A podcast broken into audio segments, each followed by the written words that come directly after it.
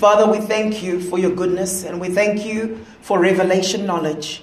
We thank you, God, that this message will not be robbed from your people. Thank you, Father, for what you want to impart.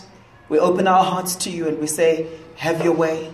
Holy Spirit, you are a teacher who guides us into all truth. So we're so open to your truth even now. In Jesus' name, amen. Okay, are you expectant? I'm, I'm also expectant because sometimes the Lord surprises me also. Sometimes I have to take notes on myself because of where the message will go. Amen. Who's from TUT here? Are some of the TUT students here? Awesome. Exciting things about to happen. But we'll do the announcement next Sunday. Phenomenal things about to take place. So we've been talking about the dedicated life. And last week I began to speak on the subject signs of the dedicated life. How do we know that our lives are completely dedicated to the Lord? Amen. And so I covered the first three points. I'm not going to rehash those three points. Just please go to our website, gochurch.co.za, and I'm going to continue with point number four. Point number four, five, and six. One of the ways in which we realize that we're in a place where our lives are not fully dedicated to the Lord is we are carnal and we are glorifying ourselves. And the way I'm doing this message is I'll, I'll start with where many of us are at so that we recognize that we've got a problem, and then I'll talk about the godly alternative. Is that okay? So, carnality and self glorification. Carnality and self glorification. And this becomes the driving force in your life. You do what you do for your own praise and your own glory. Do you ever have it where you have to correct your children or where you have to correct adults around you and where you have to say to them, guys, why are you saying this? And if they're honest with you, they'll say, it's for my own praise and my own glory. Sometimes, if my kids are boasting, they'll say something and I'll say, okay, continue to worship yourself, continue to glorify yourself. And we laugh because kids are very explicit when they do so. But when you look at the people around you, when you look at the people at your workplace, if we're honest with ourselves, very often our primary motive is self glorification. And this includes boasting in the flesh. When you talk about someone being carnal, carnality is to do with your own flesh. And very often we boast in our own flesh. But how many of you know that in times of personal revival, if we want to make room for God, then there's no room for our own flesh. The Bible says, No flesh shall boast in my presence. Let's look at this. First Corinthians chapter 1. And we'll look at verse 28 to 30. He chose the lowly and despised things of the world. How many of you feel lowly? Just generally speaking, as you go through your life, you kind of feel like you're low down somewhere there. Well, if that's you, the Bible says he chose the lowly and despised things of the world. The things the world looks down on. God chose those things. You see, very often when you're a carnal Christian, what ends up happening is you strive to be like the world. You strive to be like that which is applauded by the world. But I don't know about you, but I would rather be popular with God. I'd rather be chosen by God. And the Bible says here, He chose the lowly and despised things of the world. If you want to be chosen by God, then be lowly. If you want to be chosen by God, then be comfortable being despised by the world. And says, and the things that are not, to nullify the things that are. If you're here right now and you're making plans for yourself to be appreciated by the world. The Bible talks about the promotion that comes from God. And here in Scripture, we see that the things that He's chosen are the things that are not. Why did He do so? To nullify the things that are. So that no one may boast in His presence. I've said to you many times before, it is possible to come to a place of worship, it is possible to come to a place of prayer boasting in your own confidence, boasting in your own accolades. Like, God, I've been good all week. Therefore, I qualify to be in your presence. But when I look at scripture here, it says, so that no one may boast in his presence. It is because of him that you are in Christ Jesus, who has become for us wisdom from God, our righteousness, holiness, and redemption. That is a very powerful statement. Our righteousness, our holiness, our redemption. One of the keys to breakthrough in our lives is what we call the dedicated life. And the way the dedicated life looks, it's a life where there's no boasting in His presence. It's a life where we're completely yielded to God. It's a life where I lay down all my crowns. I lay down everything that I've accomplished to His honor, for His honor, and for His glory. And one of the ways you know that you're not completely dedicated to the Lord Jesus is there's carnality in your life and there's self glorification. Amen. Now, what's God's alternative to carnality and self glorification? What's his alternative? There'll be purity in the unseen. The things that people cannot see, you'll walk in purity in those areas. You see, the carnal Christian is the Christian who focuses on what can be seen. The carnal Christian is the one who focuses on impression management. The carnal Christian is the one who only performs when they're being watched, but when the cats are away, the mice I play. So, my question to you is there congruity between what you say and what you do? Who are you when no one is watching? You're as spiritual as your thoughts.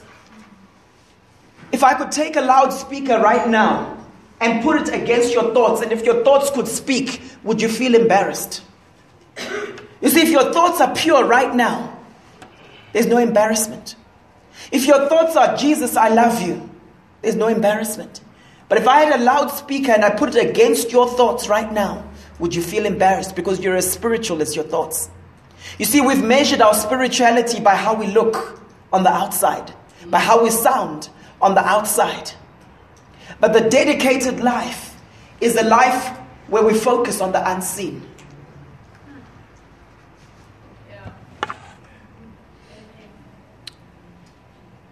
You see, very often our motives, the motives of our hearts, seem very pure to us. But before God, heaven is not applauding. Look at Proverbs 16, verse 2. This is very real. You see, I could be preaching to you, and I could preach well, but my motivation for preaching well is t- to save myself from being embarrassed. You see, someone can sound nice in front of people, but their driver behind their behavior is they just want to save themselves from being embarrassed. And so that's why they will research, and that's why they will prepare well. Can you see how subtle it is? God is calling us to do what we do for the audience of one. There's no room for the flesh. Proverbs 16, verse 1 to 2. It says, The plans of the heart belong to man, but the answer of the tongue is from the Lord. All the ways of a man are clean in his own sight. Some translations say pure in his own sight. But the Lord weighs the motives. You see, very often you will judge yourself by your intention. Other people will judge you by the impact of your behavior. And very often we deceive ourselves concerning our intentions. And that's why we need to pray the prayer like David prayed, where he says, Lord, search my heart and see if there's any wicked way within it. How does God promote? Bible says in the book of Jeremiah, he examines the heart. You can have two people in a church doing exactly the same thing, looking exactly the same on the outside, but the heart motive, the drivers, are completely different. I believe that as we go into this time of personal revival, as we go into this time of the dedicated life, God is calling us to look at the heart condition.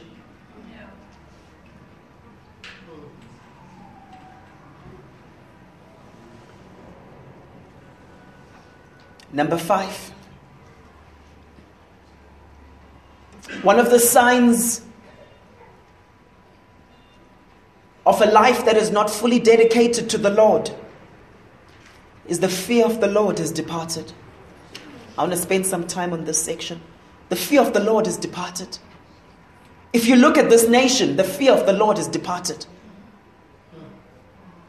The way people speak about God, the way people speak about Christian leaders, the way people, the way people speak about the Bible, the fear of the Lord has departed. And I believe that God is doing something. There's an awakening right now, and He's restoring the fear of God. In our families today, the fear of the Lord has departed. I believe He's calling moms, He's calling dads to rise up and to restore the fear of the Lord to our families.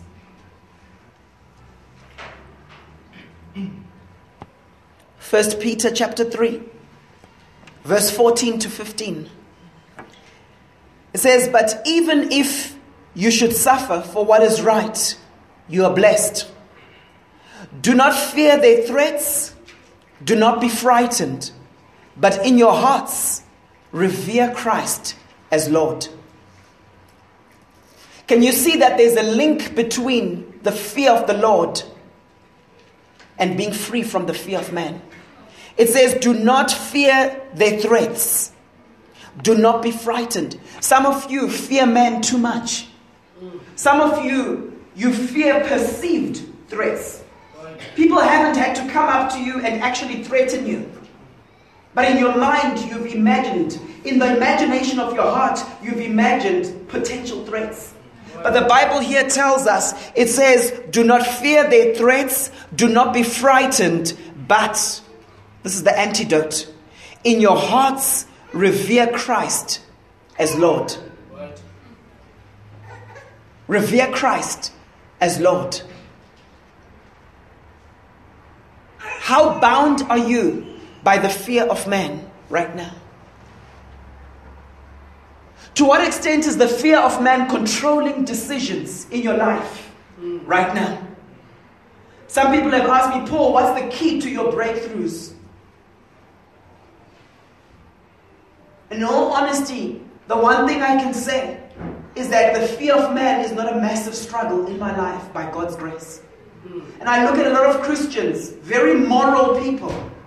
They love Jesus, but their one downfall is the fear of man. We're going to go deep into this.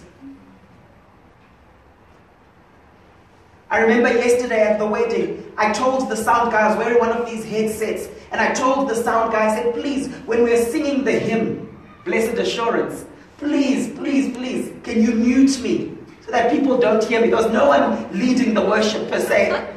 Can you please mute me?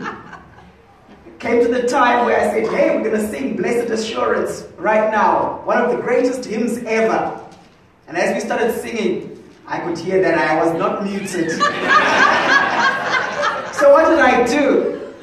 Did I freeze up? Did I say, what if I'm singing discords? What's going on here? No. I just did, I don't know, all the tips I've gained from people. you know, when you really try to make your voice sound nice and smooth, blessed assurance. But if I was bound by the fear of man, I could have panicked. I mean, you know that the worst thing, it happened on our wedding years ago when we had this guy singing a particular song, and then there was a guy singing in the, he was singing for us. It was a solo. Henry Olonga, as some of you might remember Henry, Henry Olonga. He was singing a wonderful song. He's got a great voice. And there was someone like, you know, doing the background kind of like harmony just behind him, you know, volunteering their services, I guess. Yeah? And I, I, don't know, maybe some of you sound technicians can help us, but ever since then on our wedding video, you know, you're listening to Henry Olonga's wonderful voice, and then there's just this sort of like person singing flat, you know, behind him somewhere in the crowd.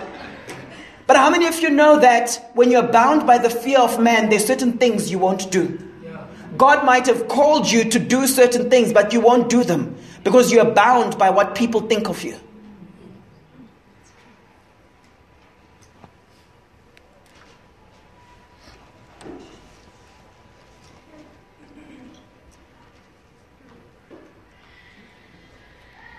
What is God's alternative? Romans 3, verses 17 to 18.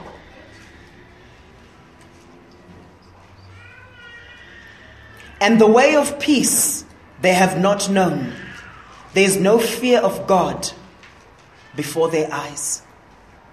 When the Bible uses that term before their eyes, it's basically saying in, the, in their mind's eye, there's no fear of the Lord. In the, in the imagination of their hearts, there's no fear of God.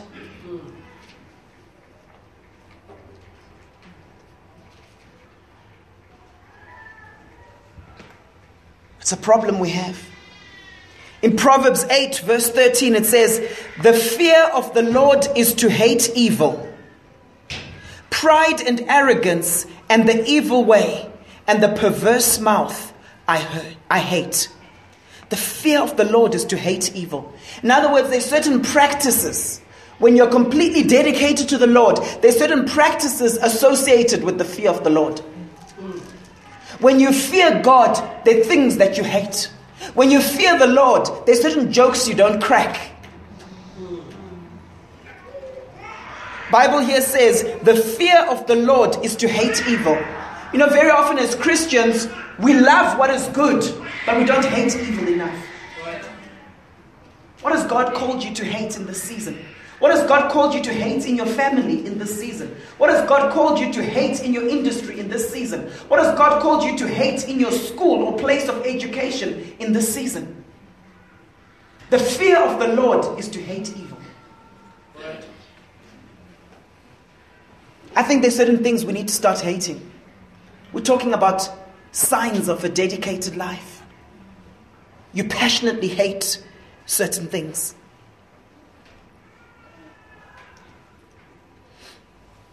Proverbs 29, verse 25.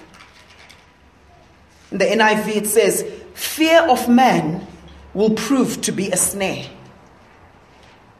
But whoever trusts in the Lord is kept safe. Fear of man will prove to be a snare, but whoever trusts in the Lord is kept safe.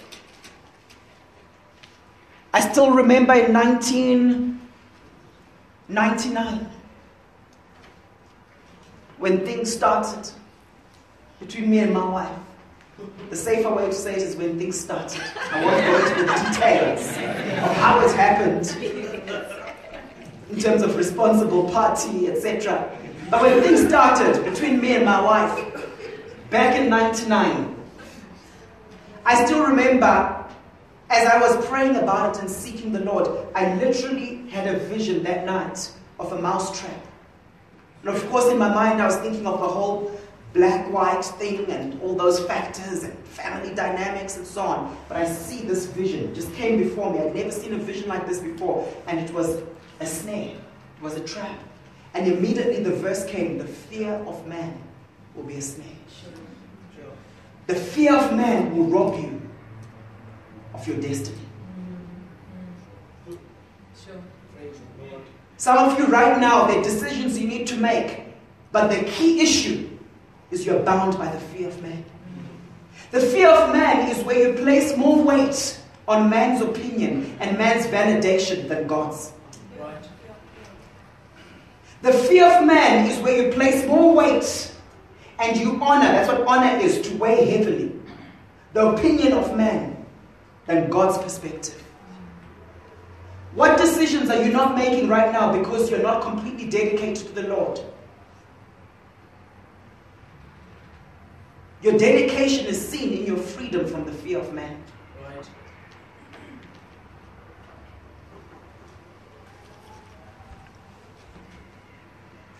I'm telling you, this is the place of promotion.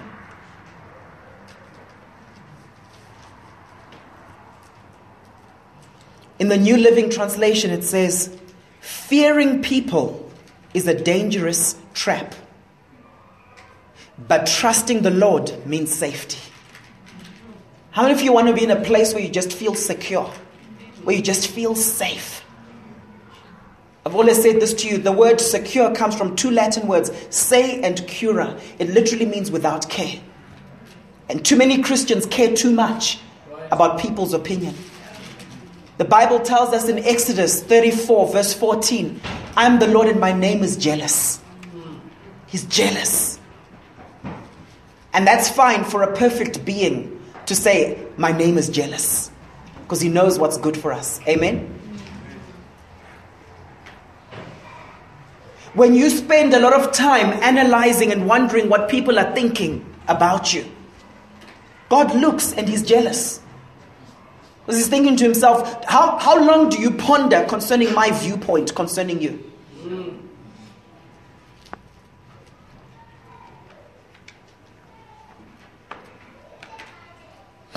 There's a guy called Ed Welch, and I like what he says.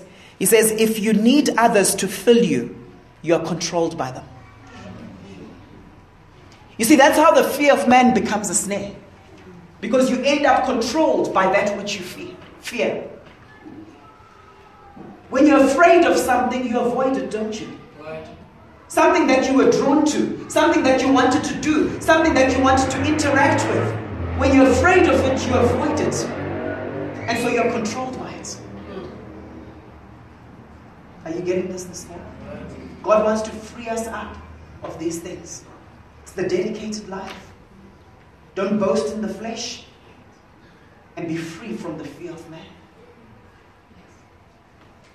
We're going to go a little bit deeper. So let's do a bit of an assessment. I've got here 15 signs of the fear of man. How you can identify it in your life. Number one, you feel unnecessarily embarrassed and exposed when people are watching you. There's no room for self acceptance. See, God is taking us to a place where we abide in His love.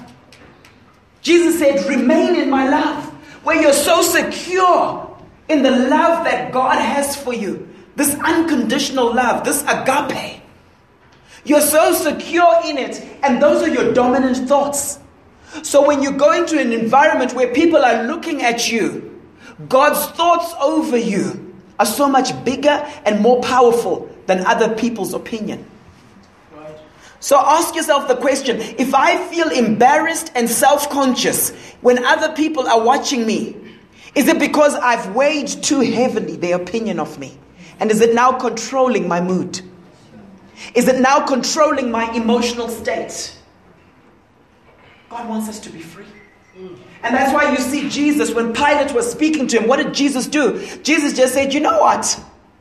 I'd rather receive the honor that comes from God than from man. Elsewhere, Jesus said, Satan has nothing in me. What does that mean? Satan has nothing in me. He's basically saying the devil can't control me.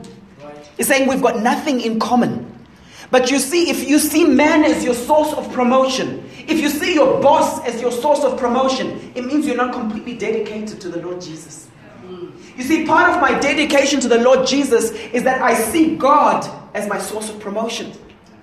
I see God as my source of esteem. The moment you look for that in someone else, you give them room and license to control you.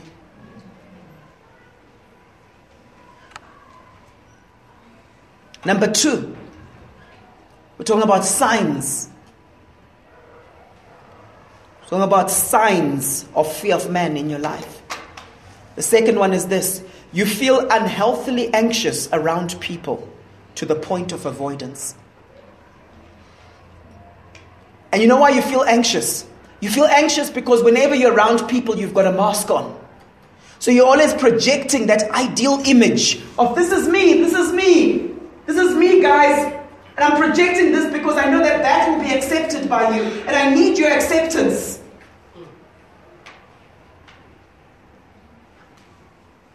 And that gap between what you are, what you are projecting out to people and what's really going on on the inside of you.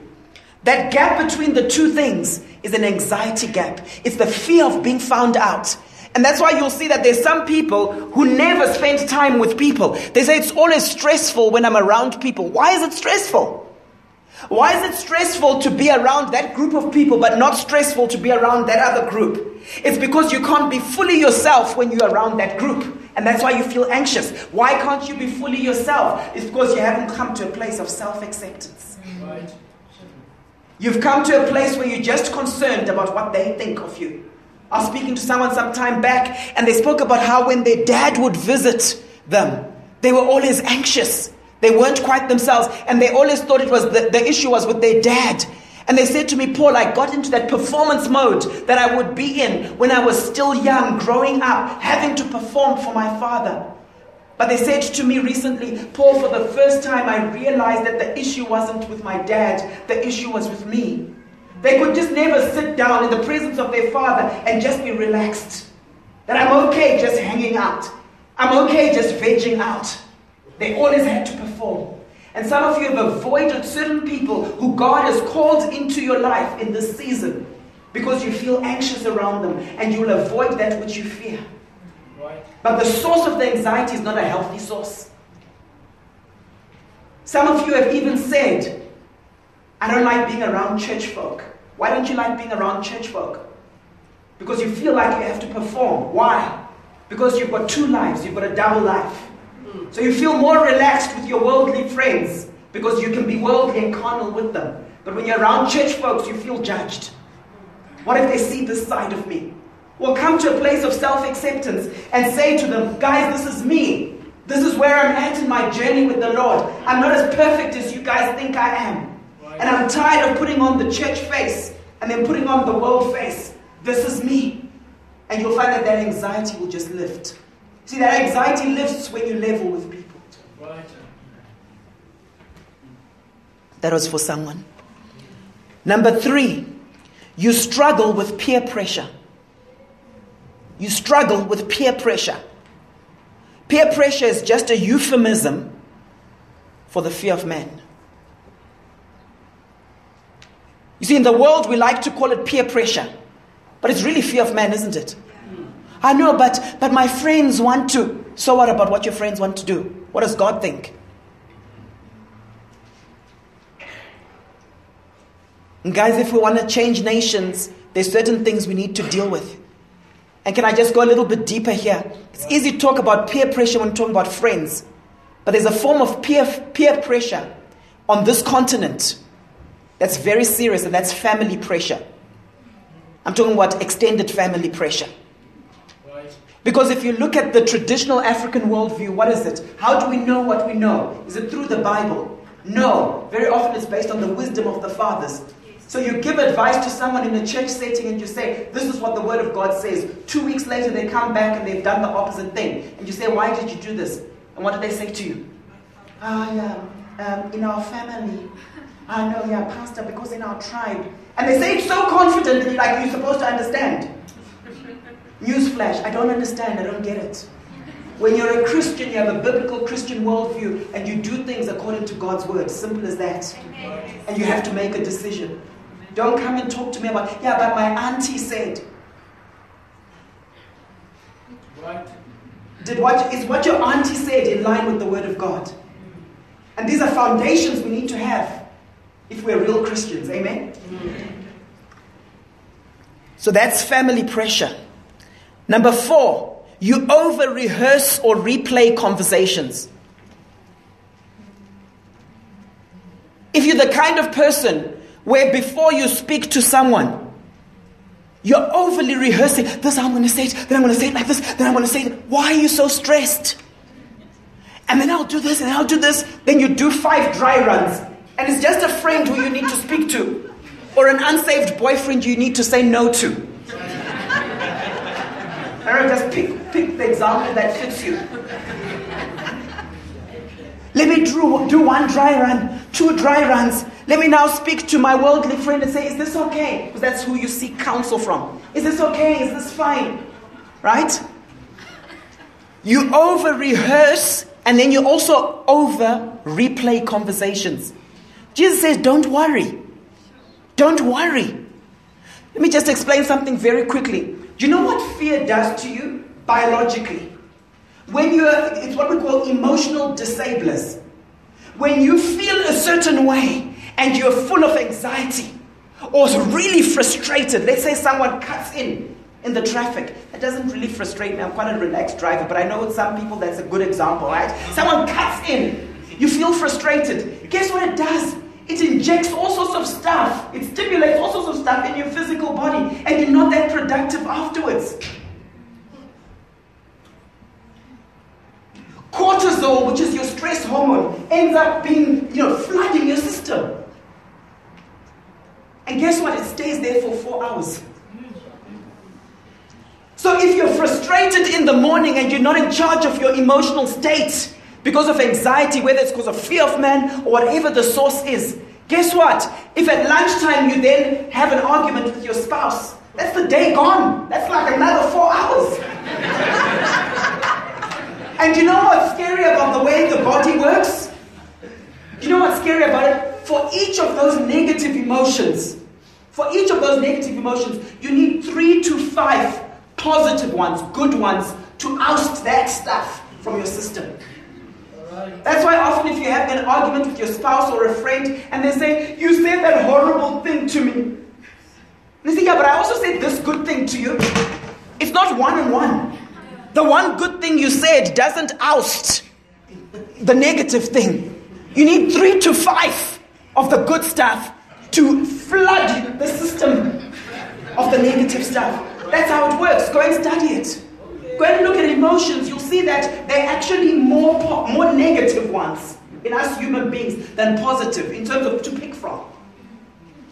You'll see in terms of basic emotions, and I don't want to get distracted, but it's important. And at some stage, I'm going to preach a whole series on emotional intelligence for the believer. You see, you're not that productive when you've got all of that stuff in your system. Does that make sense? Let's just go a little bit deeper. Let me just say something else in terms of how your brain works. The forefront, I was sharing this with some people that the, the, on the frontal cortex of your brain, right? Just, you know, frontal cortex, just imagine it, right? That's the rational part of your brain, right? Right? And we use that quite a bit when we're calculating things and so on, right? But then beneath that, you've got the amygdala, the amygdala, which is the emotional center of the brain. Now, what happens is we see a whole lot of stimulus, we, we experience a whole lot of things. Now, if a lion walks into this room, is there time for you to use the frontal cortex of your brain and to say, yeah, actually, this is a lion. now, let's see who's. Yeah, fortunately, I think I'm the fastest sprinter in the church. Yeah, Benjamin is not around. Yeah, okay. So maybe I'll outrun the other people. Mm. So, there's no time to calculate it. Amen? So you can't be rational about it. So what, what does your body do? What you do? You bypass your rational side and you go straight to the amygdala. Fight or flight, isn't it?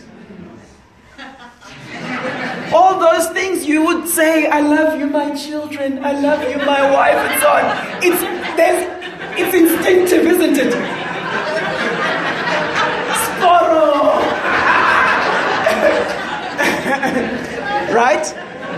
Now, here's the interesting thing, guys, about how your brain works. The way your brain works is it doesn't distinguish between a lion walking into the room and I need to run away. It doesn't distinguish that from a situation where you feel mortified, where you're up speaking in front of people and you realize, oh, my zip's down. right? That same do you ever have it when you're in front of people or in a situation and you feel so embarrassed, you get stage fright? Do you ever have that? What happens emotionally? What do you say to your friends? What do you say to the people around you? I wish I could just have died. Or I wanted to crawl underneath a grain of sand. Now think about it, guys. There's a lot of stuff that happens in our lives where we have to go back to that frontal cortex and actually think through. Because if you break up with your unsaved boyfriend, you're not going to die. Hello? Are you seeing where I'm going? If you make a mistake when you're doing a presentation, you're not necessarily going to get fired. And if you do get fired, that's not the end of your life. I'm saying this because I know that there are many people here you struggle with anxiety and it's not your portion. Amen? Amen. so you over explain yourself to people. And you know why you do that? This is number five, by the way. You over explain yourself to people. You know those people, they just want to be understood. Yeah, no, what I was actually meaning. Yeah, you know, I was joking when I said that. Yeah, no, actually, my kids aren't that bad. I felt terrible when I told you uh, that one was uh, being a bit naughty, but they're actually not that bad. They're actually good most of the time. I really just want you to know. Why are you over explaining yourself? You know why? You're trying to control people's opinion of you. You're trying to control people's opinion of you. You see, the fear of man becomes a snare because it causes us to be manipulative. Yes. It causes us to do all sorts of things because we're so worried about how other people see us. Number six, you're not candid. What is candor? Candor is when you say what you mean and you mean what you say. You're not candid. There's too much what we call self censorship. You know, everyone is always censoring what they say. Or they say something and then they minimize the point they just made. Oh no, Pastor, I just wanted to say I'm feeling really unhappy in the church at the moment. Okay, so that's the truth. Yeah, no, it's not that it's that bad. It's just that, um, yeah, no, I think you're really nice actually, but oh, that's self censorship. Say what you mean and mean what you say. Don't try to control other people's opinion of you. Be authentic. Amen. Oops. Sorry. Don't let it distract you. It's fine. It's just a glass. All right. Number seven, you're a people pleaser. You can't say no. So, the result of not being able to say no is that you're always late or overcommitted. You know those people where they come to a meeting and then they say, Sorry, sorry, the, over, the, the, the last meeting overran. The problem wasn't that the last meeting overran. The problem was that you didn't have the assertiveness skills to actually say, you know what, guys, the meeting has gone over by 20 minutes. I need to actually go to my next meeting because you're afraid of their opinion of you. Amen? You know how on the African continent the meeting ends when the person leading the meeting has said, It's over now. You may go. We have to pluck up the courage to say no. Some of you struggle with that. Just say to the person next to you, no.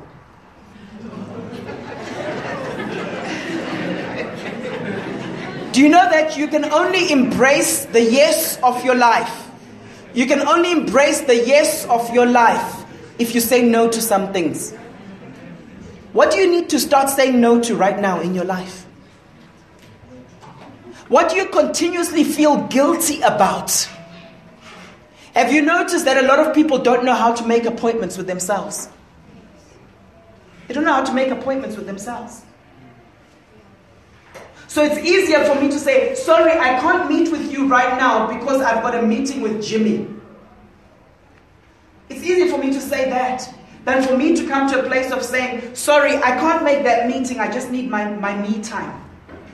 Sorry, I can't make that meeting, I'm reading that book that Paul recommended the other day. Amen? Because of fear of man. Some of you are not nice to be around. I'm not speaking from personal experience, I'm just talking about my general knowledge of human beings. Some of you are not nice to be around. Do you know why? You don't have that me time. You don't have that me time. Do you know that your personal development, working on yourself, refilling your tank is the best gift you can give the people around you.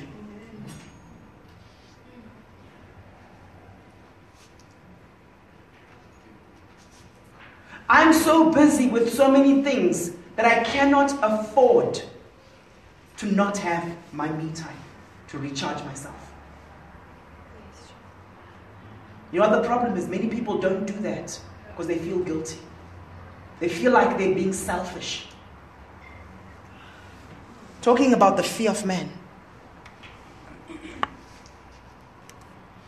Number eight, you see man as your source. You see man as your source of promotion, your source of validation, and your source of happiness.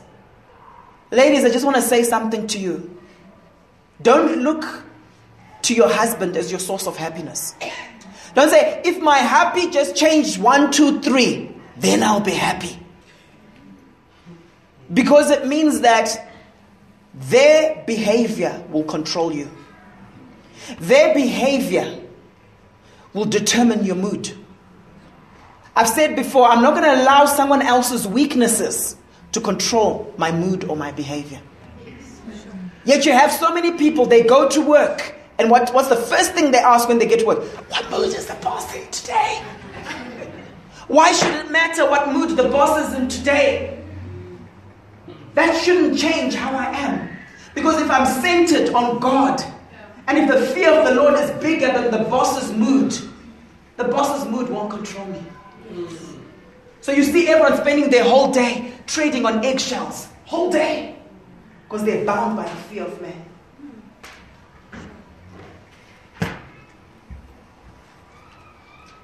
Number nine, you constantly project your false self. It's a self protective mechanism. I mentioned it earlier on. So there's this pseudo self that you have that you keep projecting onto the people around you. This is me, this is me. And very often it's based on a lie, isn't it? And the lie that it's based on is if I show you this side, you will like this side better.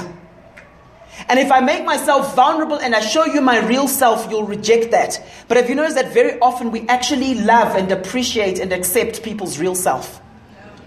That's the side we can truly connect with. Often, before I counsel people, I actually say to them, because I can see that they're nervous about my opinion of them. And I say, guys, I just want to say it up front. I've, I've been in hundreds and hundreds of hours of coaching and counseling, and I promise you, nothing you say is going to shock me. That's the work I do. I'm always surrounded by human nature and human depravity. There'll be no surprises. And then people are a bit more relaxed when they understand that they're accepted as they are. Who do you need to level with in your life right now? Who do you need to level with? Number 10, you struggle to make yourself vulnerable, and as a result, you can't be emotionally intimate. You see, you can only truly be intimate with someone. I'm talking about emotional intimacy when there's some degree of vulnerability. And have you noticed that very often in your friendship, that's the key to the breakthrough? Very often in your marriage, that's the key to the breakthrough. It's when someone can make themselves vulnerable. With some of you, we've grown deeper in our relationship after you were comfortable with vulnerability. You can always see it when people get to know someone else and they're just in performance mode. Sometimes I see it, but I don't say anything. Huh? And you can see they're just trying to put their best foot forward. But the breakthrough comes when there's vulnerability. Some of you have to learn to be more vulnerable. To actually be comfortable in weakness. Bible tells us that his strength is made perfect in weakness. I don't know about you, but I need his perfect strength in my life. So I must be comfortable being weak before him. Bible says let's run boldly. Let's enter boldly the throne of Yeah. Doesn't say the throne of self-righteousness. Doesn't say the throne of performance. It says, let's, let's enter boldly the throne of grace where we may receive what? Yeah, where we may receive mercy. By definition, the word mercy and receiving mercy implies that you're not perfect. In the Hebrew, it's actually the word hesed, and it's actually a com- it's actually a covenantal word. It's God's acceptance of you based on His promise not your performance. I don't know about you, but I need His mercy.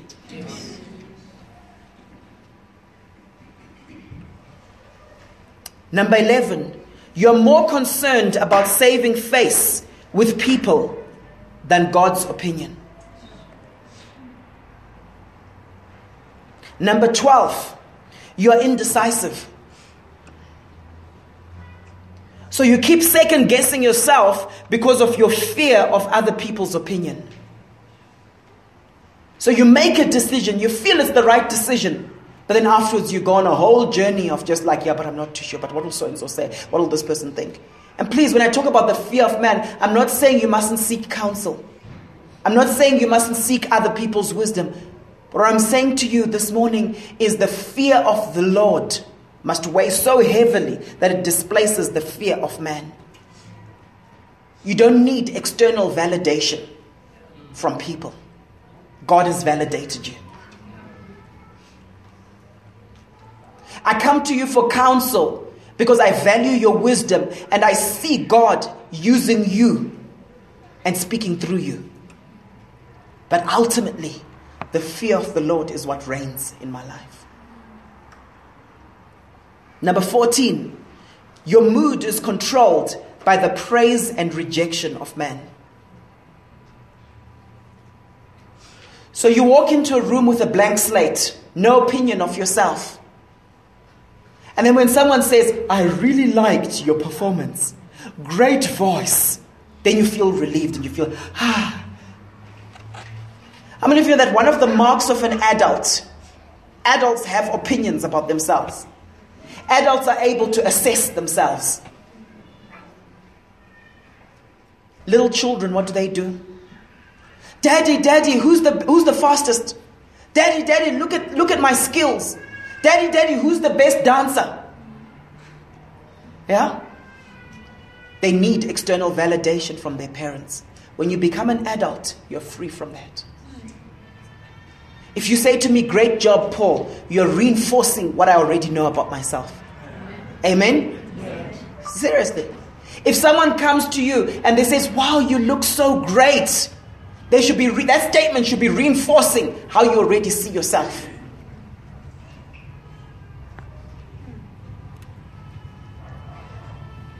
Number 15. You're controlled and triggered by other people's emotional state.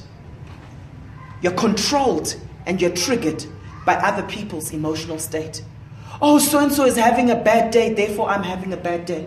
So and so looks sad, it must be my fault. And you go and you speak to those people, and you're speaking to them because you're so anxious, so you have to do something about it. Jimmy, why are you so sad? Jimmy, it's irritating me because you're not smiling and laughing. It's irritating me so much. Jimmy's mood is now controlling my emotional state not healthy. That's why the fear of man will be a snare. Amen? Amen. Now, watch this. Look at some alternatives here, deeper, more alternatives. In Acts chapter 5, verse 29, Peter and the other apostles replied, We must obey God rather than human beings. Straight. We must obey God rather than human beings. And they continue teaching. In Acts 4 18 to 19, this is amazing because it shows us that the fear of the Lord in our lives results in freedom from the fear of man. It says, Then they called them in again and commanded them not to speak or teach at all in the name of the Lord Jesus. But Peter and John replied, Which is right in God's eyes? To listen to you or to him. You be the judges. Next time someone tries to force you to do something, just say to them, guys, what's your advice? Mom, dad, cousins, guys, uh, what's your advice? Please just give me input. Which is better? For me to listen to you guys or to listen to God? Right.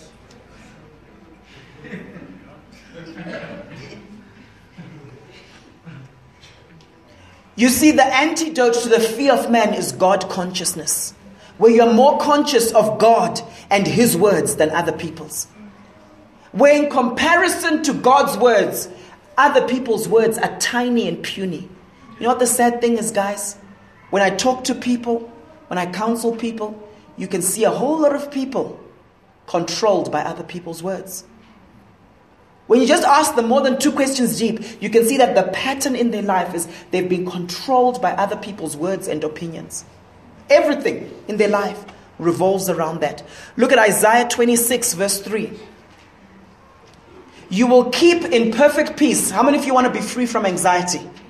You will keep in perfect peace all who trust in you, all whose thoughts are fixed on you. This is so powerful. You know, that people spend years and years in therapy and they can't deal with this issue. But in just one scripture, we have the solution. Mm. What does trusting God look like? Keeping your thoughts fixed on Him. Right. Thinking, keeping your thoughts fixated on God. That is extremely powerful. When you are in a classroom teaching, how many teachers do we have here? I know we've got a couple of teachers. You're more God conscious than you are of the children's rebellion. You know what happens when you're God conscious? You speak from a place of authority. Jesus was like that. That's why Jesus would always say, I'm just doing what I'm seeing my Father doing. Why? His mind was fixed on the Father, fixed on the Father's goodness. Bible speaks about the array, his array of holiness, fixed on that. The splendor of his holiness, fixed on that. It helps you to love people. When someone is rejecting you, your focus is God, how do you see this person? When your child says something to you, you're so fixed on God's perspective that you speak God's life into the child. On our way to church this morning, uh, those of you who don't know, I've got three boys, and my youngest, Daniel, he says, Oh, I just, I can't wait till I get Jaden's bike. And I just felt for him. And I felt God's heart for him. You know, sometimes as the last born, last born, one of those words. Last born, not third born, okay? Sometimes as the last born, what happens? As the last born, you get hand-me-downs. And I thought to myself, that's not God's portion for him. And that's what he's expecting. I'm speaking to some of you right now. Because your view of God is you'll always get hand-me-downs. I said, Daniel, by the time you're ready for Jaden's bike, it will be old. I can get you your own new one. You don't have to always wait for Jaden's. But his mentality was, I can't wait till I get Jaden's bike. and some of you, with the relationship with God, you're living that way. You said to yourself, but you know, people like me. You would always get hand me downs. Nothing wrong with hand me downs. Sometimes when we wear hand me downs, you look like you're wearing your big brother's clothes. And very often your big brother is bigger. Okay? So they're not always great. But the point is, you can believe God for His portion for your life. And the breakthrough comes when you're focused on His thoughts. If I wasn't focused on God's thoughts this morning toward my, my son, I could have just thought, yippee, he's not expecting something brand new. Thank you, Jesus.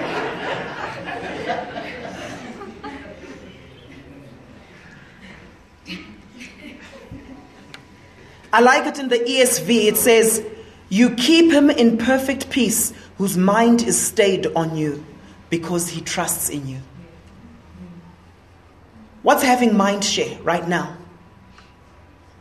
What are you dwelling on right now?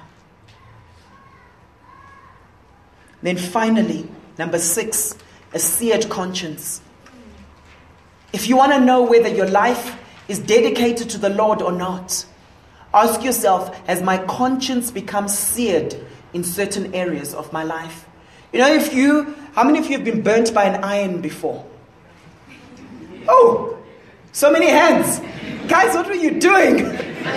my kids are learning to cook certain things, and I said to them, as my wife was teaching them some things, I said, please, please, top of mind, they're not allowed to do this unless supervised by an adult.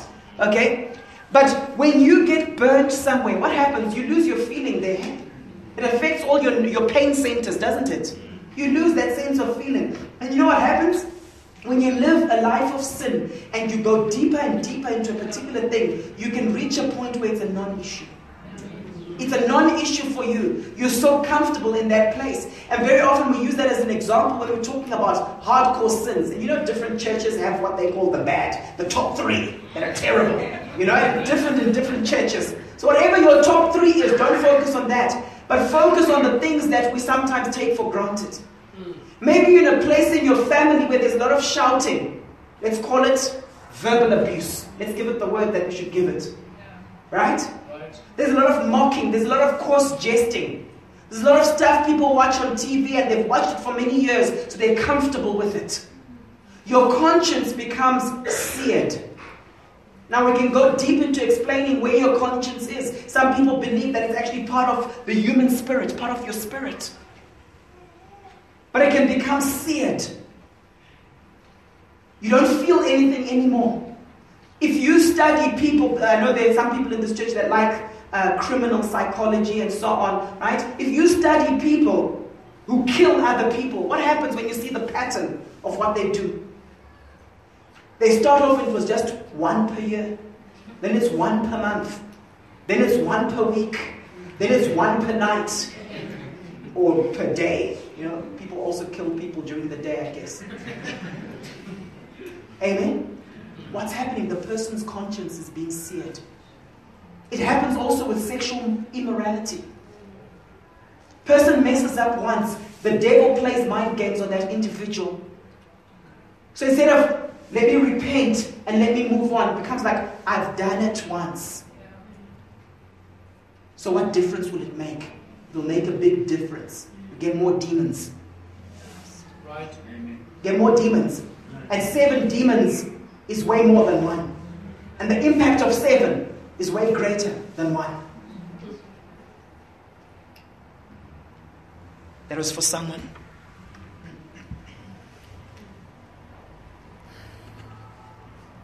First Timothy chapter 4, verses 1 to 3. Now the Spirit expressly states that in later times some will abandon the faith to follow deceitful spirits. See, when people are involved in cults and that kind of thing, they actually have their deceitful spirits. Doctrines of devils, the Bible talks about. That's why it's often difficult to free them, right? They will abandon the faith to follow deceitful spirits and the teachings of demons. How many of you know that demons teach?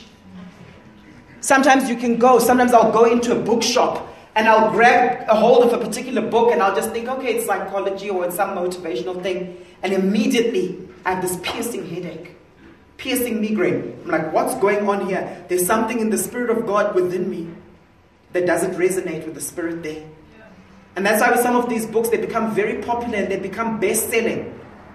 Even certain movies, because they're doctrines of devils. I don't want to give out some of the names and so on. I don't want to cause big debates, etc. And that's why you'll see, I remember speaking to someone, they're saying, Is this okay? Is this doctrine fine or not? And I said, When you started reading that particular book, could you put it down? No, it's like I was hooked, it's like I was addicted to it. Doctrines of devils.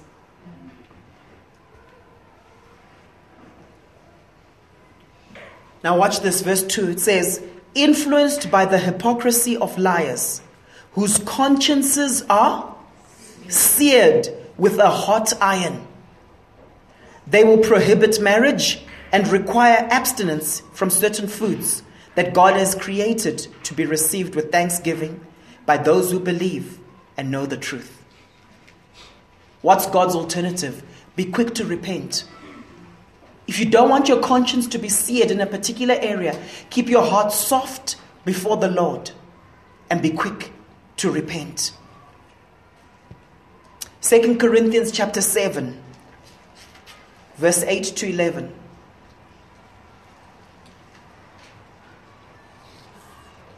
Even if I caused you sorrow by my letter, I do not regret it.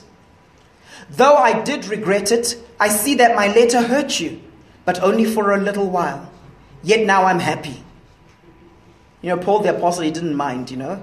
Ah, my letter hurt you. Ah, it's fine, it's okay. It was just a little while, guys. It was probably quite a number of months, but anyway. Yet now I'm happy. Okay, Paul, carry on. Not because you were made sorry, but because your sorrow led you to repentance. Because your sorrow led you to repentance. If you see your children being sorrowful concerning something they did bad, don't try and rescue them from that. Right. Very often it's godly sorrow that's good for them. For you became sorrowful as God intended, and so were not harmed in any way by us. Godly sorrow brings repentance that leads to salvation and leaves no regret, but worldly sorrow brings death. See what this godly sorrow has produced in you. If you've been weeping concerning your sin, that's okay. Just don't do it for years and years. But that's okay. Go through that process. See what this godly sorrow has produced in you. What earnestness, what eagerness to clear yourselves, what, what indignation, what alarm, what longing, what concern, what readiness to see justice done. At every point, you have proved yourselves to be innocent in this matter. I want to encourage you, embrace true repentance as part of the dedicated life. Amen. Amen. Let's pray.